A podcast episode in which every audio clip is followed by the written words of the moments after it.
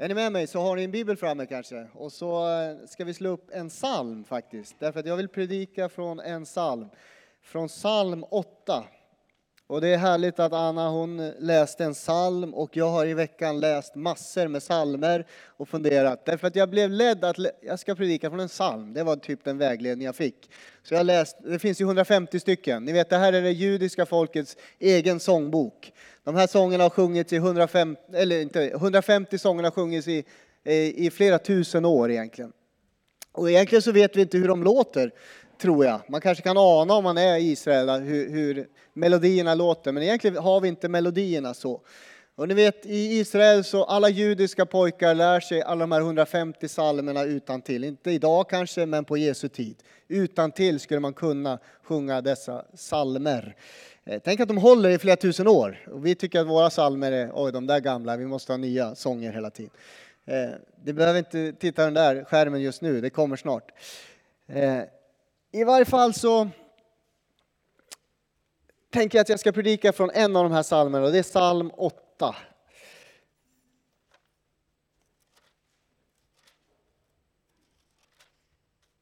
Och den handlar precis om det vi sjöng alldeles nyss. Och därför, jag vet inte om det var därför du hade valt den, Torsten.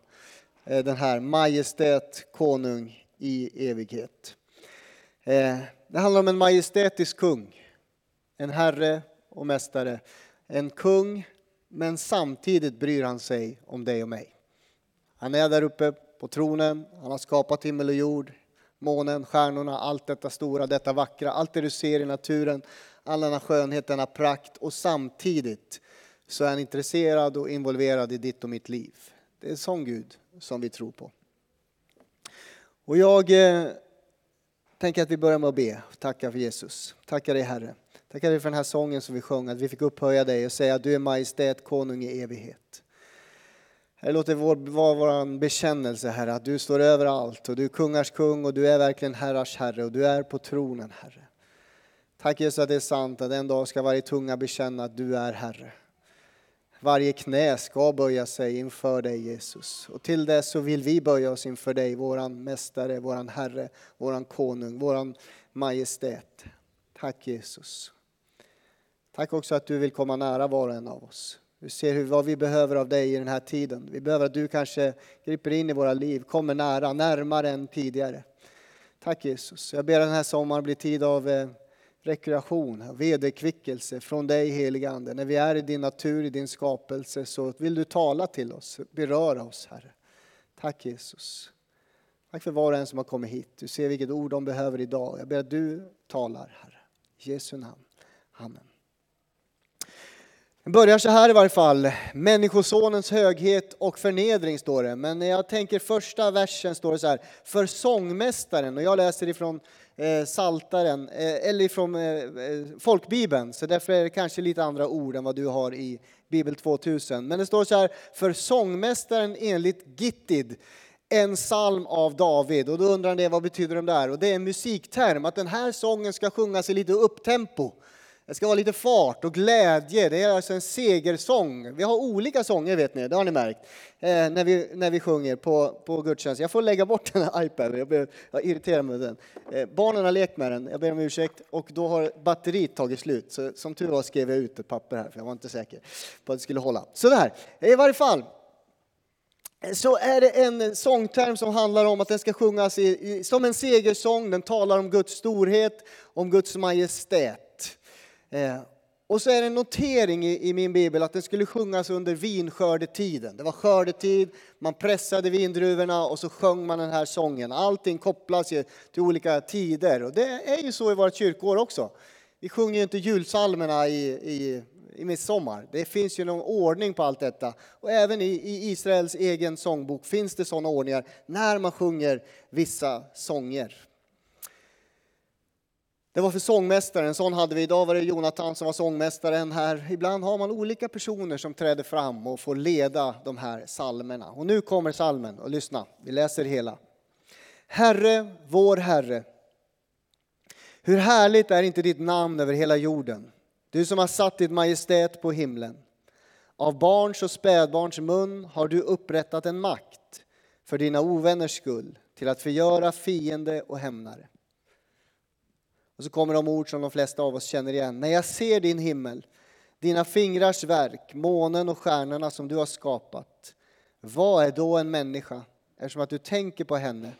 En människoson eftersom att du tar dig an honom. En liten tid lät du honom vara ringare än Gud, med ära och härlighet krönte du honom.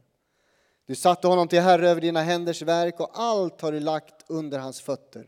Får och oxar, liksom vildmarkens djur, himlens fåglar, havens fiskar, allt som rör sig i havet.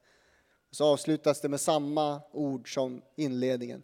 Herre, vår Herre, hur härligt är inte ditt namn över hela jorden. Hur härligt, hur väldigt, det står lite olika olika översättningar beroende på vad du har. Hur majestätiskt är inte ditt namn över hela jorden? Alltså sången handlar om en majestätisk Gud och hans majestät sträcker sig över hela jorden men även ända upp i himlen. Det här ordet används gång på gång i Bibeln, majestät, och vi sjunger det också. I eh, Andra Mosebok 15 så sjunger folket efter att de har befriats ut ur slaveriet, gått igenom havet, så sjunger de en segersång. Och då sjunger de Vem är som du bland gudar, Herre? Majestätisk och helig, värdig fruktan och lovsång. Gång på gång så tänker man honom som sittande på tronen. Majestät är ju en konungslig term på något sätt. Judas brev 25, vers 25. Den enda guden, honom tillhör äran och majestätet, väldet och makten före alltid, nu och i all evighet. Vi säger hans majestät konungen till vår kung, Carl Gustav. Eh, men det här är majestät konungen. David säger Gud är majestät, kung över hela jorden. Den majestätisk kung vi har, eller Gud vi har, och ändå bryr han sig om dig. Han kommer nära. Vi har ju de här ledorden, närmare Jesus varandra och andra. På något sätt så vill han vara nära dig i ditt liv, i din situation, vad du än går igenom, så är han som är där uppe, som har skapat allt, ändå så nära. Varje liten situation du går igenom är han intresserad av. Vi ska först se på de här uttrycken, tre uttryck för hans majestät i texten. Eh, och sen vänder jag det till att han vill komma nära oss. För det första, vi ser det i hans namn.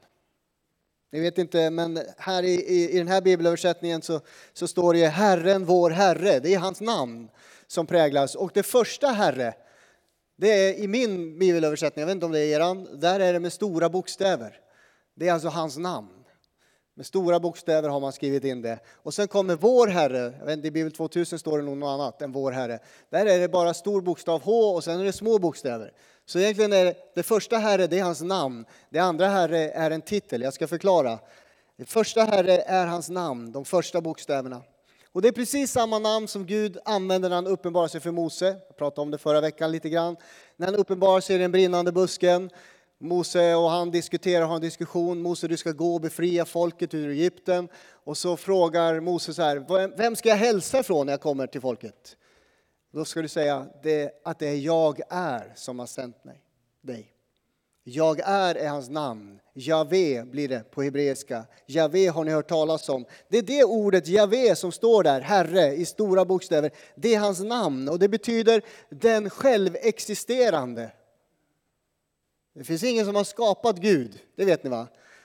Så enkelt är det inte. Det är den självexisterande guden som har själv valt att uppenbara sig Javé. Så varje gång det står ordet Herre så är det Javé. Och en jude vill ju inte ta Guds namn i sin mun så de säger inget där. De bara tittar på det där ordet. Eller så använder de den andra beteckningen, Adonai, som står strax efter, Herre med litet H.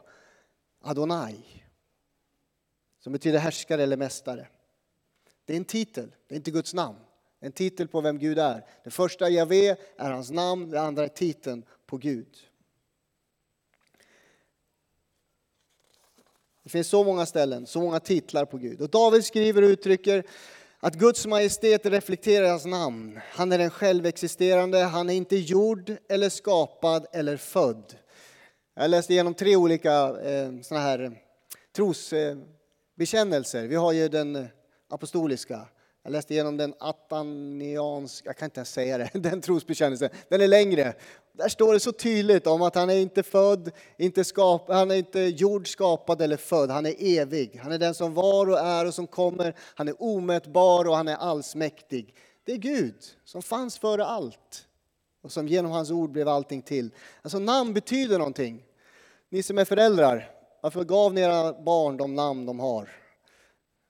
kan inte svara allihop här, men Alltså det betyder ju någonting. Antingen satt ni bara och tittade i en lista, det här är fina namn. Eller så funderar ni, vad är mest inne nu? Är det Leif, Bengt eller Björn? Nej, vad är mest inne? Ni bara tänker igenom. Och så tänker ni, det här är fina namn. Och så betyder de något för er och så ger de då, ni de namnen till era barn. Men namn betyder något. Och alla namn som har betytt något dåligt för era liv, de väljer man ju bort. Eller hur?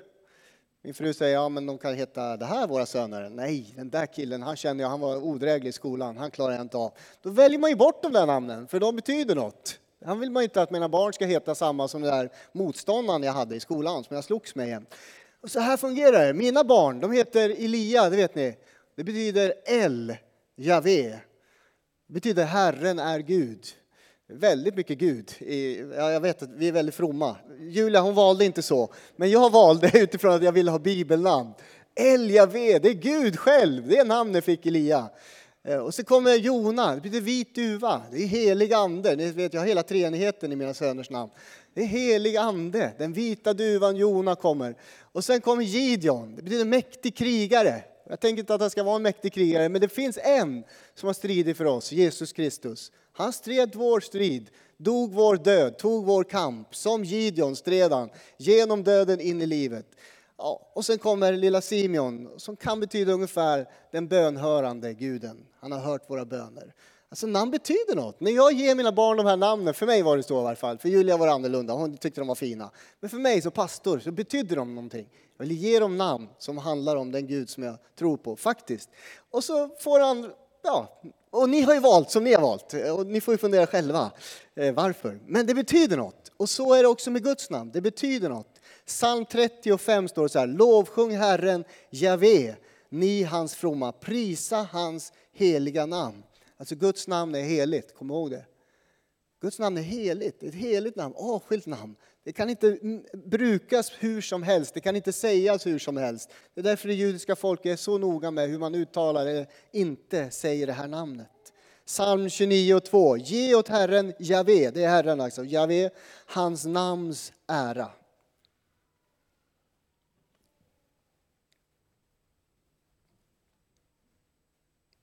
Ett av budorden, du ska inte missbruka Herren din Guds namn. Missbrukar du Herren Guds namn ibland? Herregud, säger man. Vad mycket popcorn det kommer när jag poppar, jag vet inte. Man använder det ordet hela tiden. Men i Bibeln är så tydlig. du ska inte missbruka hans namn, inte använda det i onödan på det sättet. Det är ett heligt namn att ta namnet, Guds namnet i sin mun. Han är Javé. Det finns så många ord, eller som namn eller uttryck eller titlar på Gud som speglar hans karaktär i Bibeln och hur han har valt att uppenbara sig för människor, i Gamla Testamentet särskilt. Men Javé betyder den självexisterande guden som uppenbarar sig själv som han vill, till vem han vill, när han vill. Och det är också ett uttryck för att han är majestät, konung i evighet. Och det ser vi i salmen. Herren, vår Herre, hur härligt är inte ditt namn över hela jorden.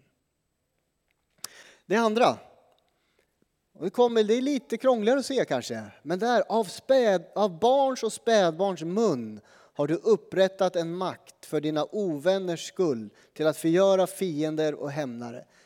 vi ser hans majestät i barnet faktiskt. I ett litet barn kan du se Guds majestät, hans storhet, hans, hur fantastisk han är på att skapa. Vet, Gud skapar aldrig du bättre. Varje människa är unik. Det finns ingen som du, ingen med dina tumavtryck, ingen med din hjärtfrekvens, ingen med ditt röstläge. Han skapar aldrig dubbletter. Han skapar inte kopior av någonting annat. Det är inte kloning, han skapar unika människor.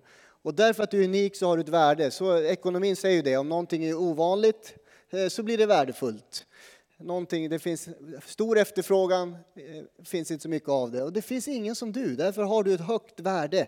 Och i dig och i barnet så finns det ett värde. Och Jesus citerar de här orden. Matteus 20 står det så här. Ur barns och spädbarns mun låter du en lovsång stiga upp, säger han. Det Jesus säger att när spädbarnet låter så är det en lovsång till Gud. En tillbedjan till skaparen som vittnar om Guds majestät. Alltså varje litet barn är en Guds skapelse. Varje litet barn är älskat, utvalt. och värdefullt för Gud. Från det man föds, från befruktning till graven, så är varje barn så viktigt för Gud.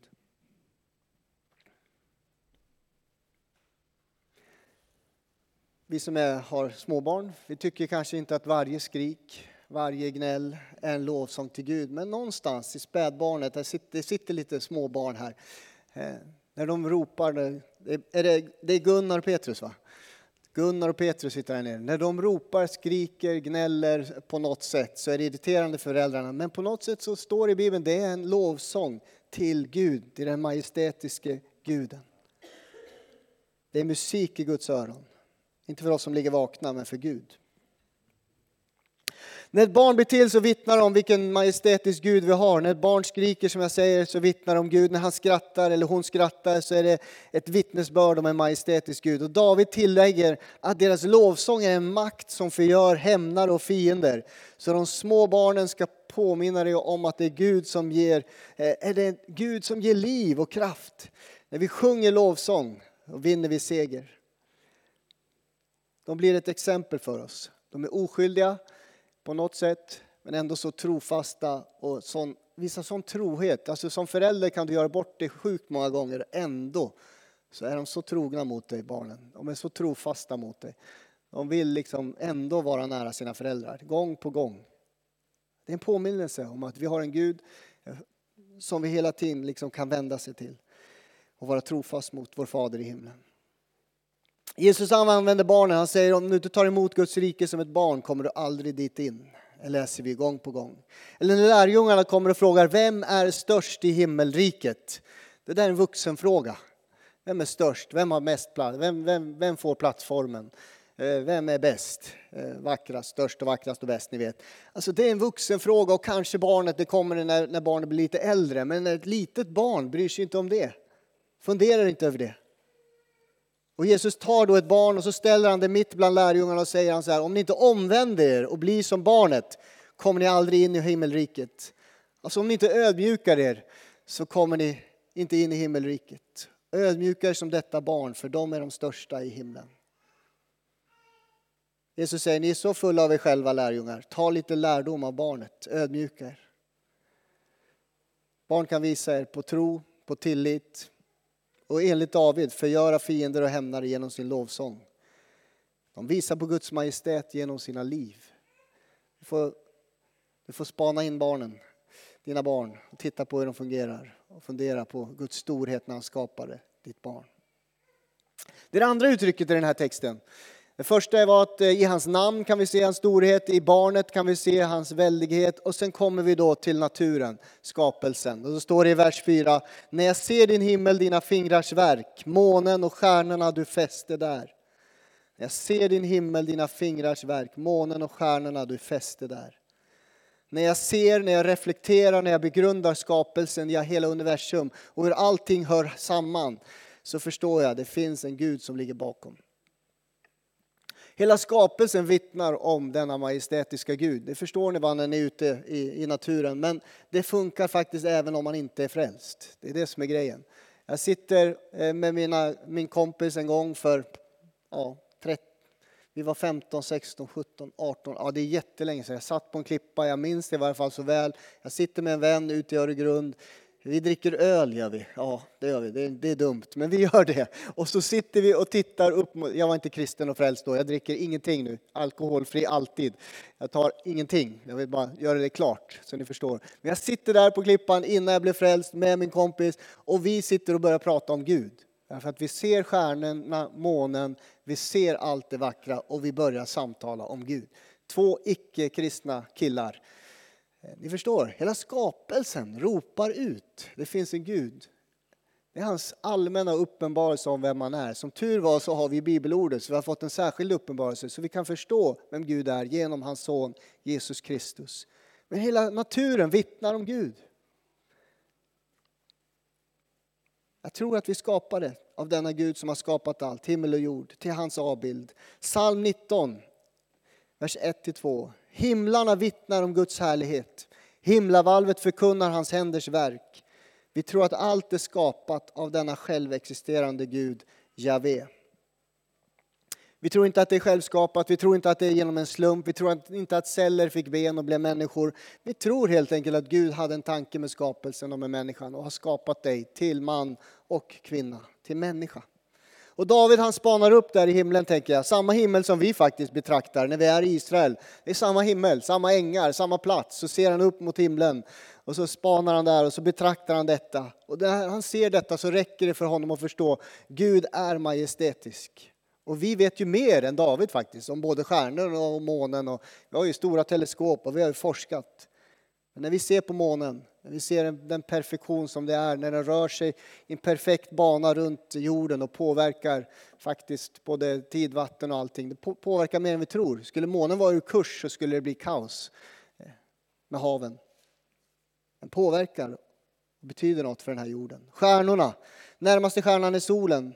Vi är en del av en galax med eh, ungefär, ja, det är ju sådana siffror, de uppskattar väl antagligen när man läser på, men eh, 100 till 400 miljarder stjärnor i våran galax. Och det är bara en galax av alla galaxer. Och det utvidgas och blir större. Det är en sån stor Gud, majestätisk, som vi tror på. Han har skapat allt. Psalm 147 och 4. Han bestämmer stjärnornas mängd. Han nämner dem alla vid namn. Gud känner till varje stjärna som han har skapat. Det är hans storhet.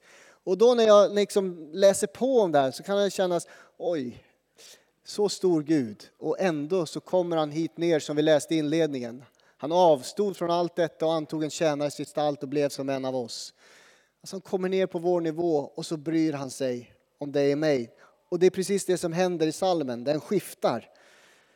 David säger Gud är majestät, vi ser det i hans namn, vi ser det i barnet, vi ser det i skapelsen och så skiftar han fokus och så ställer han en fråga. Vad är då en människa eftersom att du tänker på henne? En människoson eftersom att du tar dig an honom. Vad säger han? Han uttrycker att han är, liksom, han är helt tagen av Guds härlighet, ljuvlighet, storhet och majestät. Ändå är samma Gud intresserad av dig. Han bryr sig om dig. När man ser allt det här vackra i skapelsen kan man fundera, har du tid med mig, du som har skapat allt detta? Han kommer ner och han besöker oss i sin son Jesus Kristus. Vet den Gud som har skapat allt, han, är, han vill vara personligt involverad i ditt liv. Han älskar dig ska jag säga. Han bryr sig om dig. Han vill vara personligt involverad i ditt liv, vad du än går igenom just nu. Han är en stor Gud samtidigt så personlig, så nära. Han vill vara din vän. Saltaren säger det också. Det finns så mycket i Saltarsalmerna. Det kanske är det som är sommarläxan. Läs Saltarsalmer, be dem högt. Psalm 25 och 14. Herren umgås förtroligt med dem som fruktar honom. Alltså David förstår att det är en Gud som kan, man kan vara förtrolig med. En Gud som vill komma nära. Förtrolig betyder nära. Nära i förbund med. När du kommer ner, nära Jesus så vill han vara förtrolig med dig. Han vill anförtro dig saker. Han vill tala in i ditt liv. Han vill vara nära helt enkelt. Det står att han talade med Mose ansikte mot ansikte. Som en människa talar med en annan människa. Så nära går det att komma Gud själv. Jag vet inte hur nära du är just nu i avstånd. Han är närmare dig än du anar. Men kanske du behöver söka Gud bara för hans skull, för att du vill vara med honom i sommar. Inte bara för av plikt eller för att du måste, utan nej, jag vill faktiskt komma närmare dig, Gud, den här sommaren. Han är majestätisk i sitt namn, i det lilla barnet i skapelsen. Samtidigt så kommer han nära dig och mig. Och han är med dig i smärtan, i kampen, i glädjeämnena. Han vill vara med dig i din familj. Han vill vara med dig när du kämpar med eller umgås eller leker med dina barn, vad du än gör. Han vill vara med dig i dina krämpor, i ditt jobb. Hur det än är så vill han vara med dig. Han bryr sig om dig. David han fattar det här. Han sitter ju där på ängarna, tittar upp mot himlen, spanar och så ställer han den här frågan, men han förstår ju att Gud vill komma nära, riktigt nära.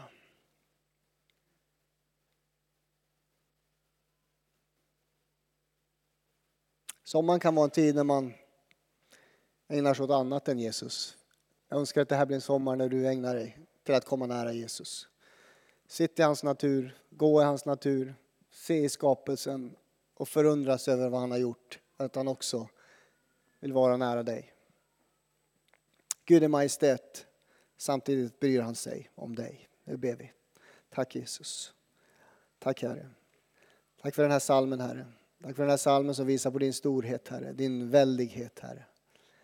Jag ber för var och en här att vi ska få komma så där nära, innerligt nära dig Jesus. Vi hör dig tala in i våra liv, Herre. Uppmuntra oss på nytt, stärk oss på nytt, Herre. Och det blir en tid av verkligen vederkvickelse, där du för oss till lugna vatten, till gröna ängar, till platser där vi finner ro, där vi finner frid i den här tiden. Herre, vi behöver det. Inte bara jag, utan jag tror att församling behöver tider, säsonger där vi, där vi bara är med dig och är i ditt ord, Herre. Tack att du vill tala. Du vill tala genom ditt ord den här tiden, Herre. Tack Jesus. Tack Jesus. Tack Jesus. Tack att det finns en vila hos dig, Herre. All den vila vi behöver, all den semester vi behöver, den, den finns hos dig, Herre. Jag ber att den här sommaren blir en sån tid, Herre. Kom, Herre. Kom, Jesus. Och du ser vad var och en går igenom, Herre. Du ser att det kan vara kamp, kan vara mycket man kämpar med. Tack att du ser det, du bryr dig och du griper in även i det, Herre. Tack Jesus. Tack att du är här just nu, Herre. Amen.